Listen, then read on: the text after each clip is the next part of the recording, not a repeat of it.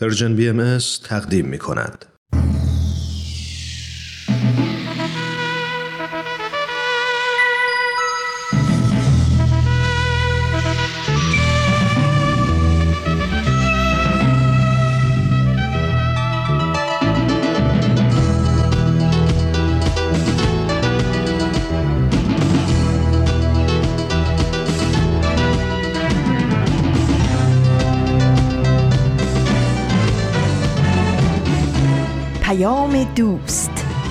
برنامه ای برای تفاهم و پیوند دلها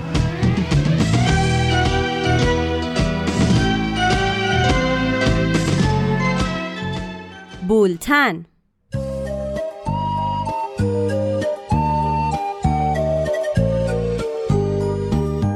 امروز چهاردهم اسفند ماه 1399 خورشیدی برابر با چهارم مارس 2021 میلادی است. این 24 مین شماره بولتن است.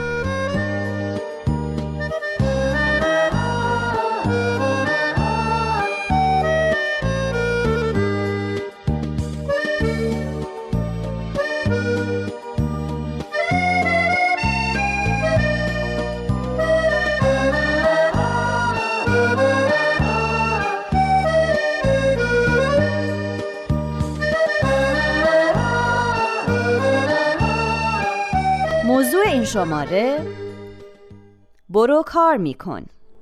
کفشای آهنی پام کردم. من این دنیای وحشی رو رام کردم. مشکلاتو می‌ذارم زیر پا میرم بالا. من مثل بالگردم. هر کجا مشکلا بزرگ شد من سعیم و زیاد کردم. حتی توی بدترین شرایط بازم به خودم اعتماد کردم. یاد گرفتم که زندگی سخته و دست زیاد بالا دست. توی جاده زندگی همیشه پایین و بالا هست. یاد گرفتم که زندگی یعنی همین لحظه فردا که نیومده ولی امروز همین حالا هست. هیچ مشکلی بزرگ هیچ دیواری واسم بلند نیست. این دنیا جایی واسه اونا که همیشه جلوی خطر پر دلهورن نیست. یاد گرفتم که روی پای خودم وایسم. چون موقع سختی ها دیگه هیچ کس دورم نیست. نمیرم عقب حتی یه قدم. من جلو دردا هیچ وقت کوتاه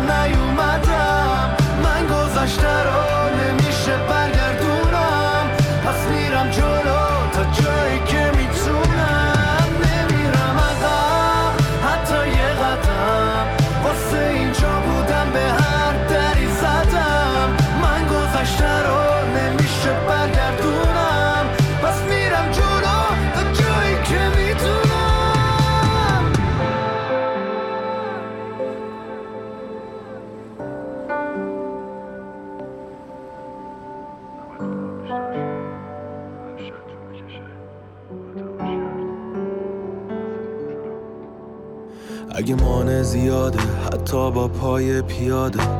با عزم و اراده میرم جلو خیلی ساده. این دنیا باستا به رفتار خودت. غمگین باشی غمگینه و شاد باشی شاده. همه فکر و ذکرم اینه یک کم تغییر بدم خودم و چون نمیشه که تغییر داد دنیا رو یه وقتایی یه زخمایی نمی‌کشه ولی قوی تر می‌کنه ما رو. توی حرفا میگن دوست دارن که مشکلا حل شه. ولی واسه این کار می‌خوان یه نفر دیگه نفر اول شه. واسه تغییر واسه هرچی از خودت شروع کن. اگه می‌خوای این دنیا به بهش مبدل شه. بعد به دلت را نده به ترسا پا نده. محکم باش برو جلو تا آخر وایسا وا نده.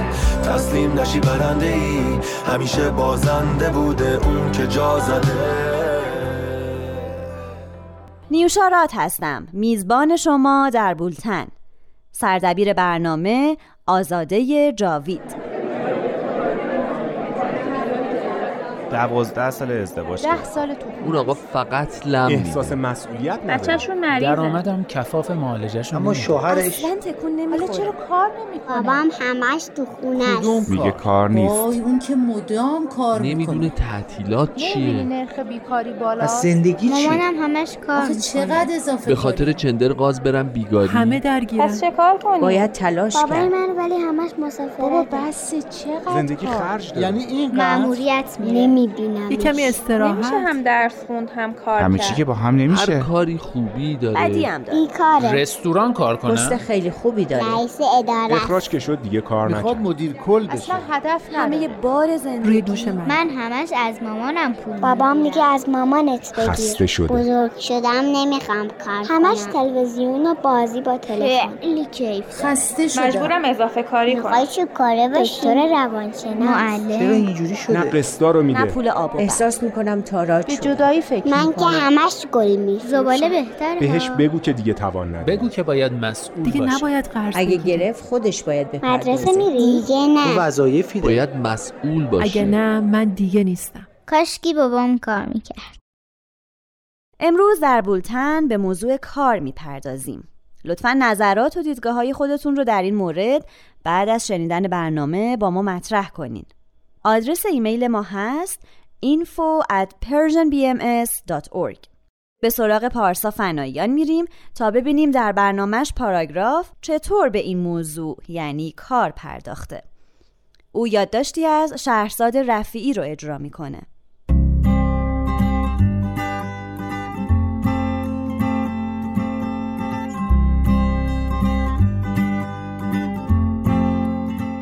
پاراگراف.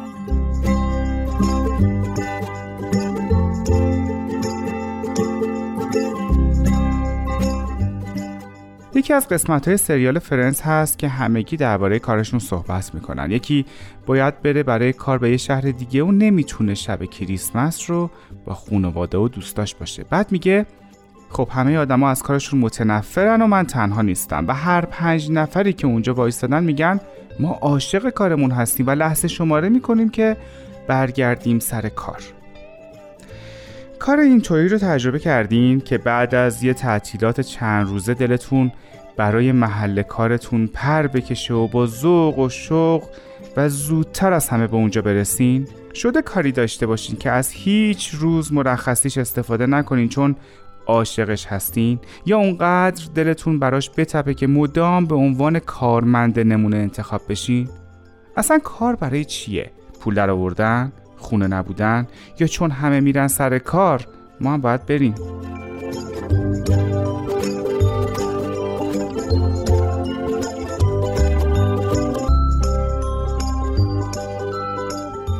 قبل از این داستانهای زیبا و جذاب زیاد خونده بودم. یه نفر هست که کارش رو دوست نداره.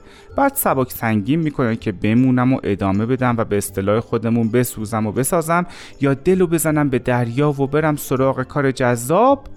که تمام انرژیم رو براش به کار بگیرم بعد کارش رو عوض می‌کنه و درآمدش نصف میشه. اما اونقدر خوشحاله که اینا به چشمش نیاد. اصلا همین که آدم جرأت داشته باشه که همچین کاری بکنه خودش خیلیه. ولی شاید همه نتونن همچین کاری بکنن. هزار تا دلیل داره. شاید هنوز نمی‌دونن اون کار فوقالعاده جذاب که دنبالش میگردن چیه. شاید الان وقت گرفتن چنین تصمیمی نیست. شاید باید خرج یه خانواده رو بدن و با گرفتن این تصمیم خانواده لنگ میمونه. اصلا هر دلیلی. اما می‌دونین این نباید باعث بشه از خودشون و زندگی و همه چیزشون بدشون بیاد.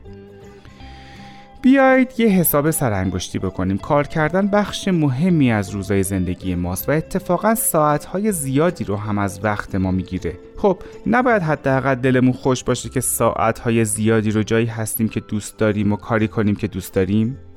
می‌خوام یه راز بزرگ رو بهتون بگم. همگی ما وقتی کار می‌کنیم زندگیمون رو می‌سازیم. زندگی خودمون و یک بخش از زندگی بقیه آدم های دنیا. در نتیجه داریم دنیا رو می‌سازیم و دیگه وقتش شده که بلند بشیم و خودمون دست به کار بشیم. ما که از نشستن و انتظار کشیدن خیلی ندیدیم. لاغر اگر خودمون شروع کنیم خیالمون راحت میشه که خوشگلی یک تکه کوچیکی از دنیا نتیجه زحمتهای ما بوده.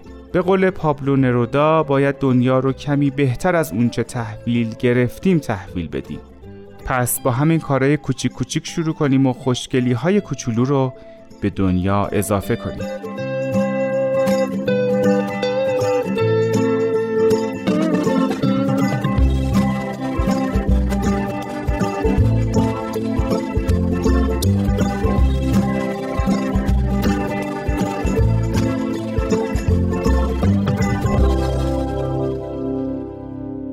برو کار میکن مگو چیست کار که سرمایه جاودانی است کار.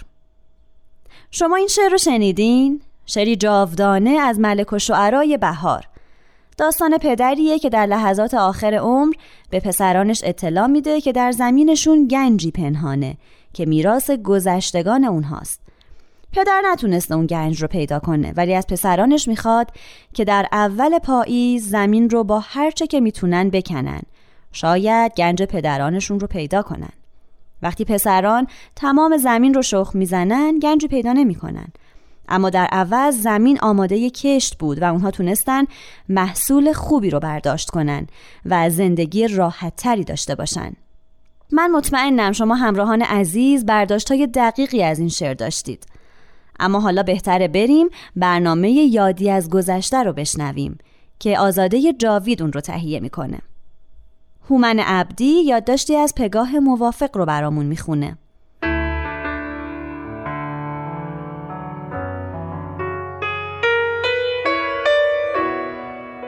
یادی از گذشته.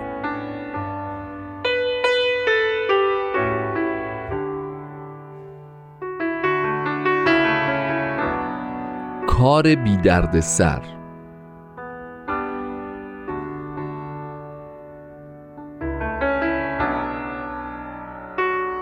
دوستی می‌گفت وقتی تو خونه همه چی رو طوری واسه بچه هامون مهیا می‌کنیم که انگار تو هتل دارن زندگی می‌کنن چطور توقع داریم کاری بار بیان؟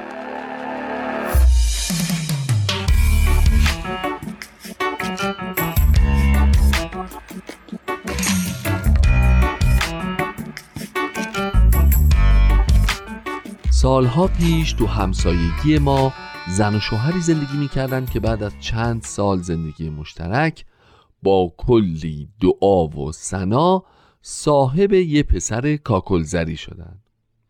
آقا ناصر و خانومش دیگه از خوشحالی رو پا بند نبودن.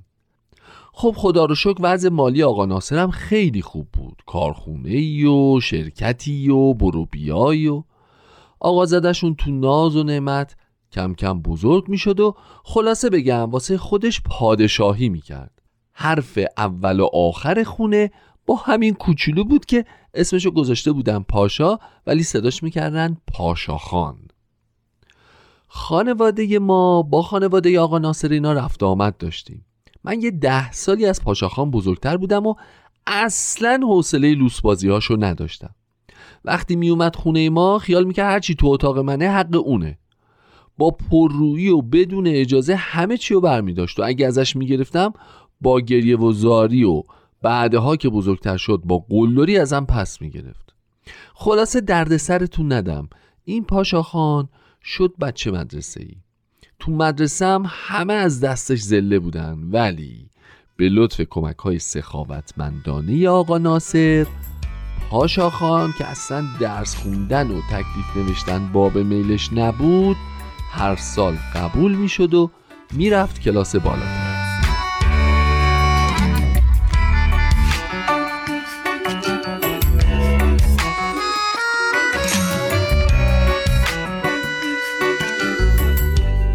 پاشا خان به دبیرستان رفت. هر روز عصر دبیرا می اومدن خونه که باهاش خصوصی کار کنن.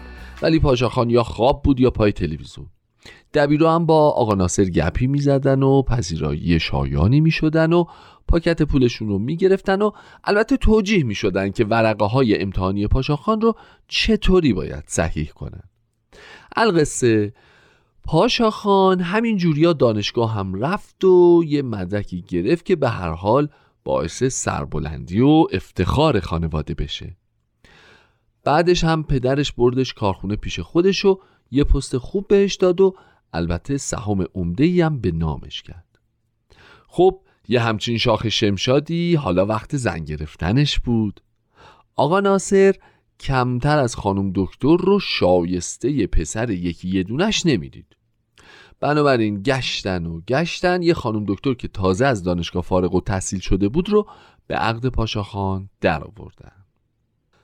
زندگی مشترکشون خیلی شاهانه شروع شد. همسرش خیلی باهوش بود و خیلی زود تبدیل شد به پزشکی که اسمش سر زبونا بود. خیلی کاری و کوشا بود و بسیار منظم و با احساس مسئولیتی فوقالعاده زیاد مریضا رو مداوا می‌کرد. در عوض پاشاخان بعد از اینکه یه چند روزی به کارخونه و شرکت سری زد دیگه حوصلش نکشید و نشست تو خونه. خب حرفش هم بی حساب نبود. می‌گفت من که از سهام شرکت درآمد دارم دیگه برای چی کار کنم؟ میشست تو خونه یا تلویزیون می‌دید یا می‌خورد و میخوابید. بیشتر روزا هم با دوستاش می‌رفتن دنبال تفریحات پرخرج. مثل ریگ پول خرج می‌کرد. از اون طرف خانم دکتر توی زندگی حرفه‌ایش مرتب پیشرفت می‌کرد و مورد تقدیر و تحسین همه بود که البته اینها هم به مذاق پاشاخان خوش نمی اومد اول اینکه چه معنی داره زن از مردش موفق تر باشه؟ ثانیا چه معنی داره از پاشاخان موفق تر باشه؟ یه مدت به همسرش فشار آورد که بشین تو خونه نرو سر کار. ولی خانم دکتر زیر بار این حرف نرفت و گفت من سالها زحمت کشیدم تا تونستم کاری رو که بهش عشق میورزم انجام بدم و به مردمم خدمت کنم. پاشا خان بچه دار شدن و بهونه کرد. خانم دکتر با این مخالف نبود. اونا بچه دار شدن و البته باز مسئولیت تربیت بچه کاملا به عهده مادر بود و با شایستگی تمام هم به بچه می‌رسید و هم به کار مطب و بیمارستان و پاشا خان کماکان به روال معمول زندگی خودش رو ادامه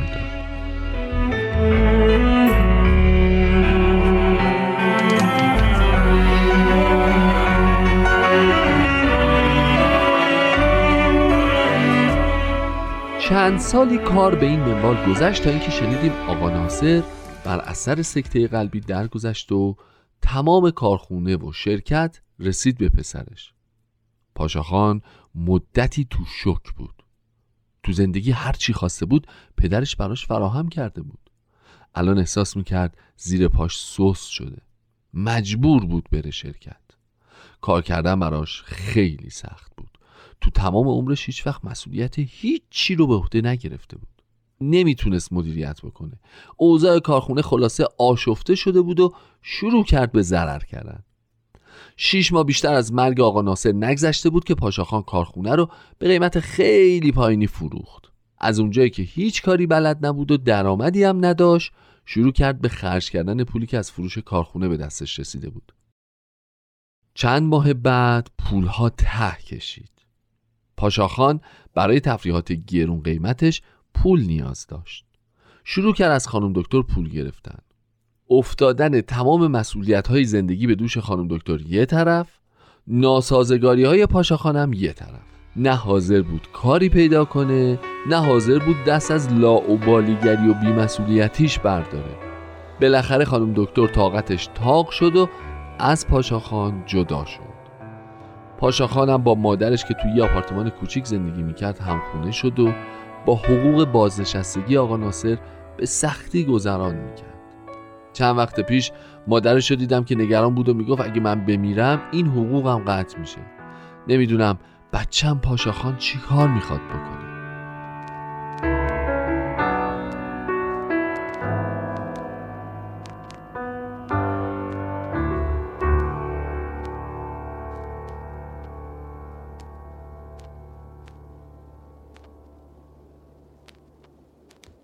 خیلی ها هستن که از کار و شغلشون راضی نیستن. برای همینم وقتی که تعطیلات آخر هفته به پایان می‌رسه گله و شکایت دارن و با کسالت سر کارشون حاضر میشن. علتش هم اینه که برای کار کردن انگیزه ندارن. در عوض بعضیا اونقدر به کارشون علاقه دارن و بهش اهمیت میدن که از تعطیلات ناراضیان و منتظر اول هفته هستن تا دوباره به سر کار برن و فعالیتاشون رو شروع کنن چرا که برای کار کردن انگیزه قوی دارن هر دو دسته به دلیل علاقه یا عدم علاقه به کار کردن می‌تونن برای اطرافیانشون زندگی رو سخت کنن. شما از کدوم دسته هستین؟ نوبت برنامه ما مردم نازنینه که تهیه کنندش نوید توکلی و مهمانش عرستو رحمانیان درباره کار و شغل صحبت می‌کنن. بشنویم. ما مردم نازنین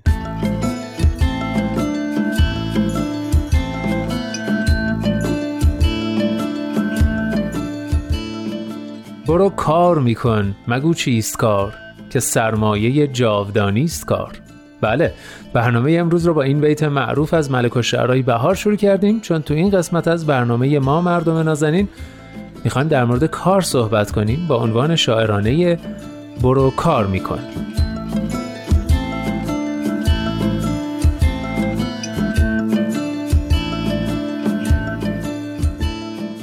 خب پیش از اینکه بریم سراغ کارشناس برنامه سلام می‌کنم به شما مردم نازنین. به برنامه خودتون خوش اومدید. من نوید توکلیم و کارشناس جامعه شناس برنامه رو هم که می‌شناسید. ارسطو رحمانیان عزیز. ارسطو جان خیلی خوش اومدی. امیدوارم خوب باشی و کاروبارت حسابی پر رونق باشه. سوال اول اینه که کارو چطوری تعریف می‌کنی و چه ویژگی هایی داره؟ ممنون نوید جان منم درود میفرستم خدمت شما و همه شنونده های گل برنامهتون.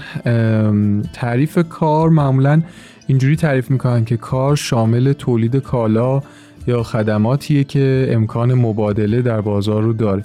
اما شاید تعریف کار تو این وضعیت حالا خصوصا سرمایه داری کنونی بشه مثلا مجموع فعالیت هایی که انسان ها برای کسب دستمزد که البته این دستمزد معطوف به تامین نیازهاشونه انجام میدن. بنابراین میشه اینجوری نتیجه گرفت که کار حداقل سه ویژگی مهم داره. یکی اینکه به منظور هدفی انجام میشه. یعنی در واقع کار هدفمنده.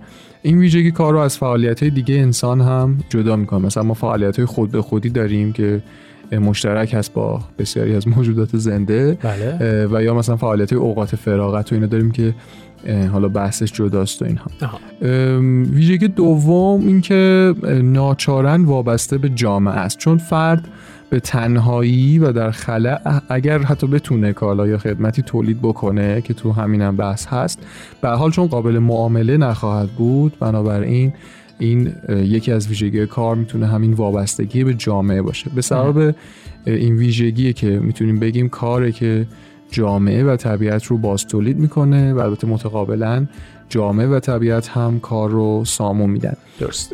یه ویژگی سومی هم بنابراین از تو دل این در میاد اینکه تقریبا بقای جامعه به کار وابسته است. خصوصا تو وضعیت شکل گرفته امروزی. بسیار خب اشاره داشتی به تغییر تعریف کار. این روند تغییر شکل کار از گذشته تا امروز چطوری بوده؟ بله کار به تدریج در طی تاریخ تغییر کرده. بله. تو جامعه پیش از سرمایه داری خصوصا جوامع خیلی خیلی قدیمتر کار بیشتر به عنوان تولید مستقیم مایحتاج بوده. یعنی اون ابتدا انسان ها به عنوان کار همون فعالیت های تامین نیازهای خود برای بقا رو انجام می‌دادن. مثلا شکار می‌کردن لباس درست می‌کردن از میوه و سبزیجات خوراکی تهیه می‌کردند و اینجور کارا. مثلا تو ادوار ولی متأخرتر یعنی پیش از سرمایه‌داری باز هم یک وجه خدماتی مثلا به کار اضافه میشه. به عنوان مثال خدماتی که مثلا برده های ارائه می‌دادن مستقیما برای تامین نیازهای بقا نبوده. اما باز هم خصوصیات کار تو دوره سرمایه‌داری رو نداشته. تا اینکه با پیشرفت انسان کشاورز و امکان تولید انبوه و مازاد بر نیاز به تدریج بحث مبادله پیش میاد و به دنبال اون بحث تقسیم کار و بعد از اون بحث تخصصی شدن کار و اینها پشت هم مثل دومینو پیش میره در نتیجه هم اشکال تولیدی کار متنوع تر شد هم اشکال خدماتی جدیدتری که تا قبل از اون وجود نداشت اضافه شد و از همه اینا مهمتر مطلقا بشر با کار خود نیازهای خودش رو تامین نکرد در واقع به دنبال تامین نیازهای جامعه بود.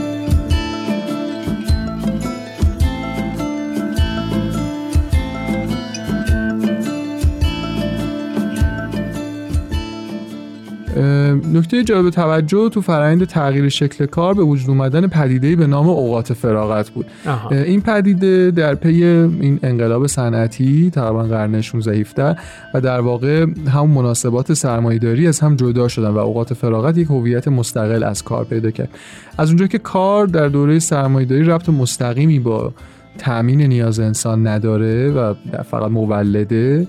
انسان ها کم کم متوجه شدن نیاز به اوقاتی جداگانه دارن که علاوه بر حالا استراحت و تجدید قوا برای ادامه کار بتونن آزادی بیشتری رو تجربه کنن و به نیازهای خود انگیختگی خودشون در واقع رسیدگی کنن.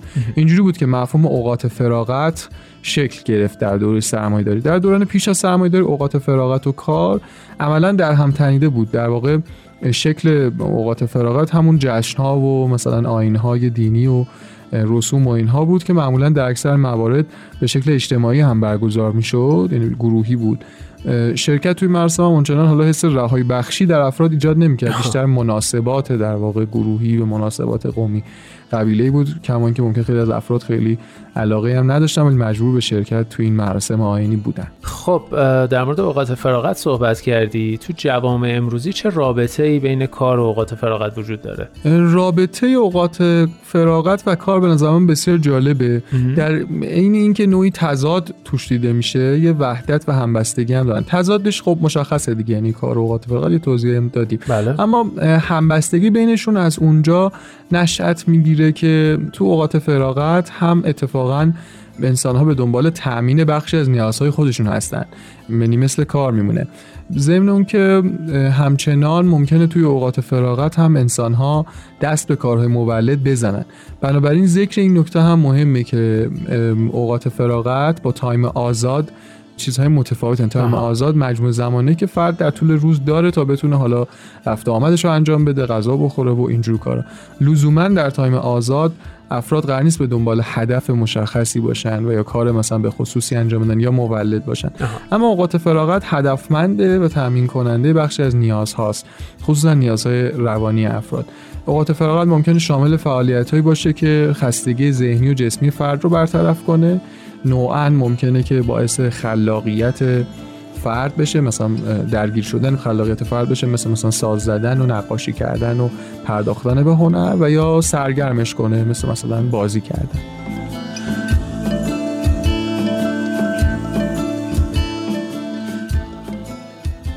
خب اگه موافقی در پایان برنامه یه کمی هم در مورد کار و اوقات فراغت در ایران صحبت کنیم. بله خواهش می‌کنم. در ایران کار و اوقات فراغت رو میشه تا اندازه به عنوان مسئله اجتماعی مطرح کرد. چون در حجم زیادی از شکل اصلی خودش بیگانه شده. اینو میشه از اونجا فهمید که اغلب ایرانی ها از کارشون راضی نیستن بله. از زندگیشون هم راضی نیستن از اوقات فراغتشون هم آنچنان راضی نیستن.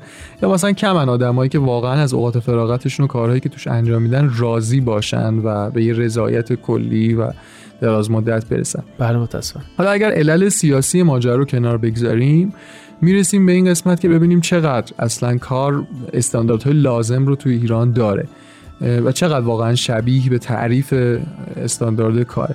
به نظر می‌رسه فعالیتی که توی ایران به عنوان کار رایجه بیشتر با لیبل زحمت و اشتغال قابل تعریف باشه. من این لیبل رو از یک کتابی که قبلا خوندم با عنوان کار و فراغت ایرانیان وام گرفتم. تو اون کتاب نویسنده توضیح میده که تو ایران به علل مختلف کاری که باید مولد باشه و در افراد احساس مولد بودن و عضو مشارکت کننده در حیات اجتماعی رو ایجاد کنه بیشتر حالت انجام وظیفه داره. آها. و افراد در بیگانه ترین شکل ممکن نسبت به کاری هستن که انجام میدن. البته اونایی که بیکار نیستن که حالا تعدادشون هم زیاد نیست.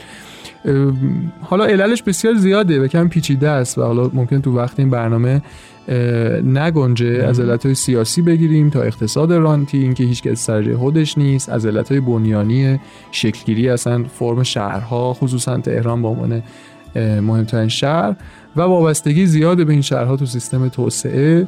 یا در واقع بی سیستمی توسعه و علتهای دیگه. نکته جالب توجه دیگه اینه که وقتی کار تعریف واقعی و استانداردهای لازم خودش رو از دست میده اوقات فراغت هم بی معنا میشه. درست. اینا خیلی به هم وابستن خیلی مکمل همن. اوقات فراغت تبدیل میشه عملا به سرگرمی خواهی صرف که معطوف به دور شدن از کار پرزحمت و اذیت کننده است. و فقط همین میشه. به همین علت و البته علتهای جانب دیگه است که تو وضعیت فعلی تو ایران نه کار سر جای خودشه و نه اوقات فراغت تعریف درست و کارکردی داره. حالا در پایان به عنوان جنبندی بله. دوست دارم مطالعه کتابی که تو صحبت هم ازش وام گرفتم رو باز توصیه کنم که مخاطبین برنامه اگر فرصت شده دارن مطالعه کنن. خیلی کتاب خوبیه. مرسی. چون خیلی می‌تونه به درک و شناخت بیشتر این مسئله در ایران کمک کنه. اسم کتاب هست کار و فراغت ایرانیان نوشته حسن قاضی مرادی.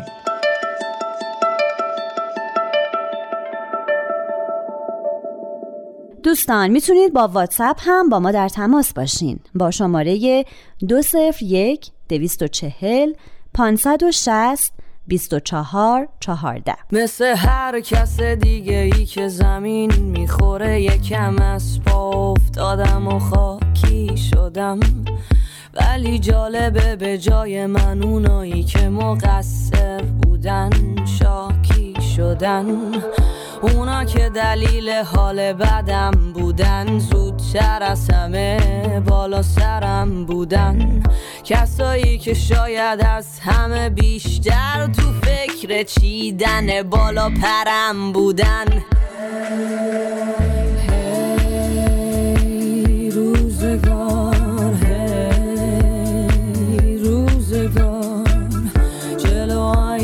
خودم گفتم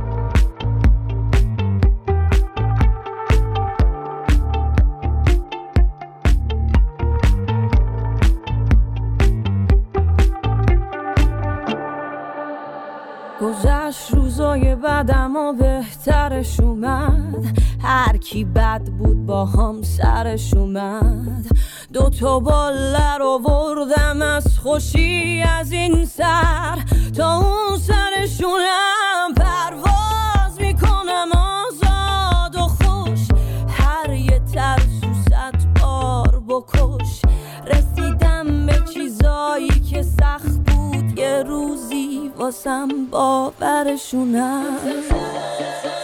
گفتم سلام خانوم بی خیال نگو فردا چی میشه؟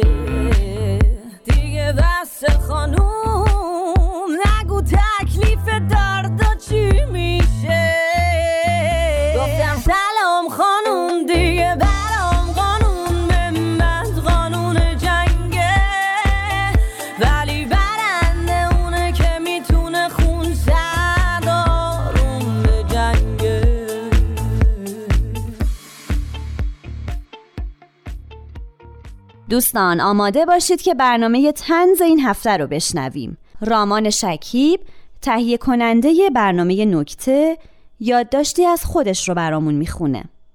نکته؟ برو کار میکن.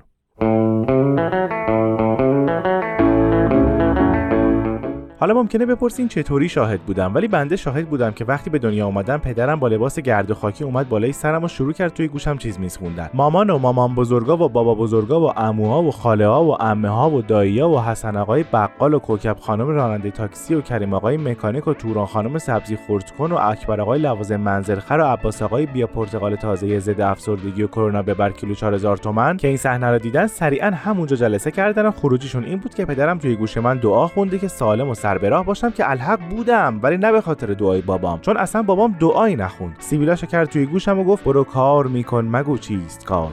که سرمایه جاودانی است کار. بعد خاک لای سیبیلاشو فوت کرد دور و برم و دست روغنشو مالید به لپم و صورتمو کرد تو گردن سیاهش و سر ذوق اومد و همینجوری آخون آخون پرتم کرد سمت پنک برقی که کریم آقا مکانیک با یک حرکت سری شلنگ سرم مامانمو با فریاد مریض تخت بغلی انداخت دور پامو نجاتم داد. البته روایت در این مورد زیاده. خیلی هم میگن اون شلنگ برای سرم مامانم نبوده و از ملحقات مریض بغلی بوده. اما کریم آقا اصرار داره شلنگ درستی رو برداشته. ولی توران خانم سبزی خورد کن می‌گفت وقتی کریم آقا ملافه مریض بغلی رو زد کنار رنگش پرید. بگذریم. از همون بچگی که بابام این تلقیم تو گوشم خون ناخداگاه هم شد کار و کار و کار. وقتی پنج ساله بودم سه تا سرباز شطرنج نصف نیمم رو با باربی دختر خاله سه سالم تاق زدم. بهونم هم این بود که تعدادشون از یه دونه باربی اون بیشتره. و بعد همون باربی رو به خواهر هفت سالش در ازای ماشین کنترلی پسرخاله 11 سالم فروختم و یه دست به سر روی ماشین کنترلی کشیدم و به ازای کیف پول شوهر خالم به همون پسر خالم غالب کردم. این شد که تا یه مدت ندیدیمشون. الفبای کار کردن رو خوب یاد گرفته بودم. اما اولین ضربه رو توی 19 سالگی خوردم. رفتم توی شرکت برای استخدام که گفتن شما باید 5 سال سابقه کار داشته باشی تا استخدام شی. گفتم من 19 ساله یعنی از 14 سالگی باید کار می‌کردم که شما استخدامم کنی. گفتن قانون قانونه تجربه مهمه. دو سه جای دیگه رفتم اونام همینو گفتم نشستم با خودم دو دو تا چهار کردم دیدم درستش اینه که یه تخصص داشته باشم. پس زدم توی کار دانشگاه و درس خوندم. لیسانس تجارت گرفتم فوق لیسانس بازاریابی هم روش. رفتم برای استخدام. گفتن 5 سال سابقه کار. مدرک فوق لیسانس رو کوبیدم روی میز. مدیره نگاه کرد و احسنتی گفت و استخدامم کرد و به عنوان مدیر بخش ظروف و خورد و خوراک شرکت استخدام شدم. پدرم پرسید کار چیه دقیقا؟ گفتم مدیر بخش ظروف و خورد و خوراک شرکت. گفت یعنی چای می‌بری برای بقیه؟ گفتم بله. اما نه اونجوری که شما فکر می‌کنی. من به عنوان نمونه از دپارتمان خودم چند وقت بار نوشیدنی و خوردنی براشون می‌برم. در واقع بازاریابی می‌کنم. اتفاقا نتیجهم داده. هر روز چند بار سفارش میدم. گفت پول می‌گیری دیگه؟ گفتم نه. گفت ظروف و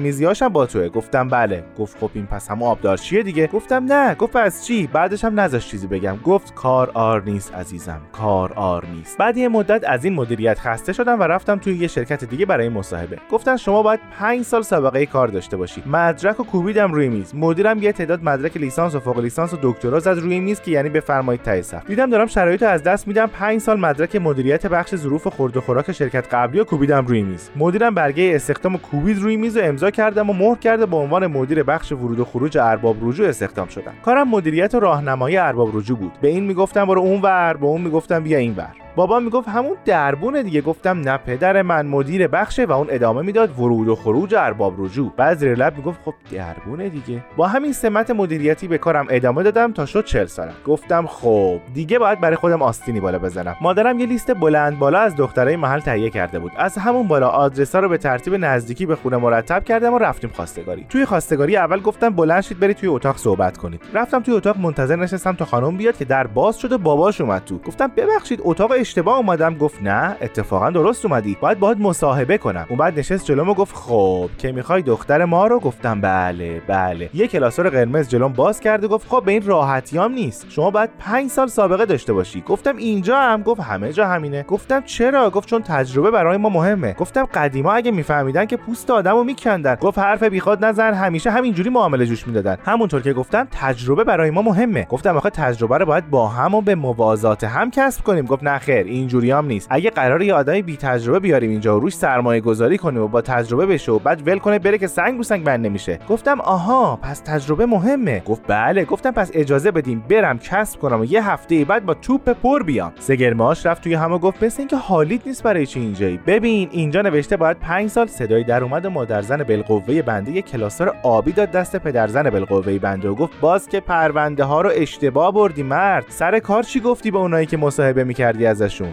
میگن آتوی نطلبیده مراده. سر همین قضیه بقیه لیست دخترای محل انداختم. دور با همون اولی ازدواج کردم. چند سال گذشت و اوضاع مالی هی بدتر شد. مجبور شدم دو جا کار کنم. رفتم برای مصاحبه گفتن شما باید پنج گفتم بابا کشتین منو. بیاین این پرونده های هر نوع پنج ساله‌ای که در زندگی داشتم. بفرمایید بررسی کنید. همینجوری پنج سال پنج سال چرخیدم تا اینکه آخرین کارم این بود که با چهار سر آیله و در سن 70 سالگی منو توی زیرزمینی شرکت تولیدی به عنوان مدیر بخش دفع آفات و اضافات استخدام کردن. می‌تونم حد بزنم اگه خدا بیامرز پدرم بود چی می‌گفت. انقدر شستم و مستابیدم که آرزوی مرگ کردم که البته یه روز آرزوم به واقعیت نزدیک شد. این که میگم نزدیکم دلیل داره. یه بار که داشتم برق مینداختم حس کردم یکی داره نگاه می‌کنه. سرمو بردم بالا و سیبیلای بابامو شناختم. گفت عزیز دلم وقتشه بیای پیشم. گفتم آخ خدا رو شکر. مسواک و ته وایتکس رو انداختم. اون طرف آماده وایسادم دو تا فرشته اومدن تو. یکی نشست رو فرنگی اون یکی رو دگمه سیفون. هر چی کف و وایتکس بود رفت پایین و اینو به فال نیک گرفتم. گفتم هیچ چیز موندنی نیست. همه چیز یه روز تموم میشه. هی! کلاسوراشون باز کردن گفتن خب به سلامتی عازمید دیگه. گفتم بله خدا رو شکر راحت شدم یکیشون گفت ای بابا اینجوری نمیشه که. شما باید حداقل پنج سال سابقه مرگ داشته باشی تا بتونیم ببریمت.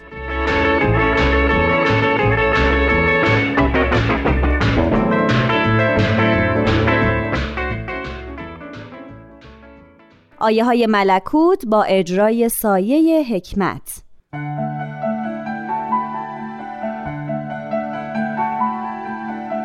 آیه های ملکوت.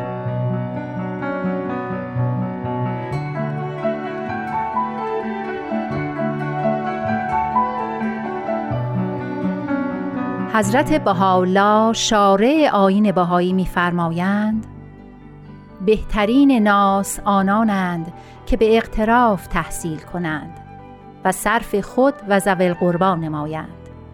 حبا لله رب العالمین. و نیز میفرمایند باید اول هر امری آخر آن ملاحظه شود و از علوم و فنون آنچه سبب منفعت و ترقی و ارتفاع مقام انسان است اطفال به آن مشغول گردند تا رائحه فساد از عالم قطع شود و کل به همت اولیای دولت و ملت در مهد امن و امان مستریح مشاهده شوند. همچنین فرمودند هر نفسی به صنعتی یا به کسبی مشغول شود و عمل نماید آن عمل نفس عبادت الله محسوب.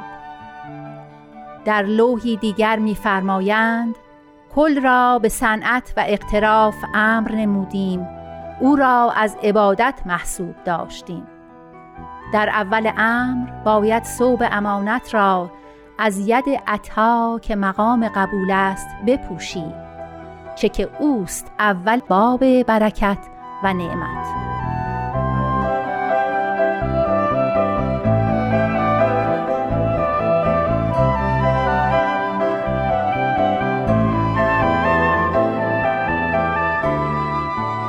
حضرت عبدالبها مبین آثار بهایی می‌فرمایند احبای الهی را همواره دلالت و وصیت نمایید که جمیع شب و روز به آنچه سبب عزت ابدیه ایران است پردازند و در تحسین اخلاق و آداب و بذل همت و مقاصد ارجمند و الفت و محبت و ترقی و اتساع صناعت و زراعت و تجارت سعی بلیغ و جهد عظیم مبذول دارند.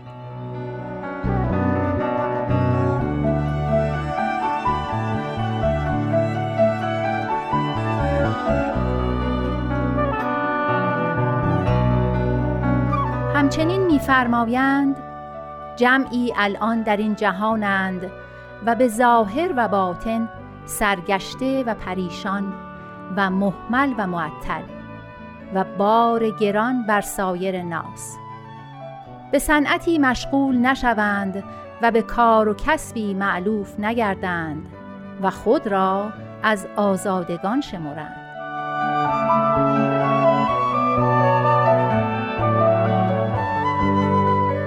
این گونه نفوس محمله البته مقبول نه زیرا هر نفسی باید کار و کسب و صنعتی پیش گیرد تا او بار دیگران را حمل نماید. نه اینکه خود حمل سقیل شود و مانند علت کابوسی مستولی گردد. و نیز فرموده اند در امر بهاءالله بر هر نفسی اشتغال به صنعت و کسب فرض است. این عین عبادت است اگر با نهایت صداقت و امانت باشد. و این سبب ترقی است. اما با وجود مشغولیت اگر قلب تقید و تعلقی به این دنیا نداشته باشد و از حوادث متعلم نگردد نه با ثروت عالم از خدمت نوع انسان ممنوع ماند و نه از فقر محزون شود این کمال انسان است.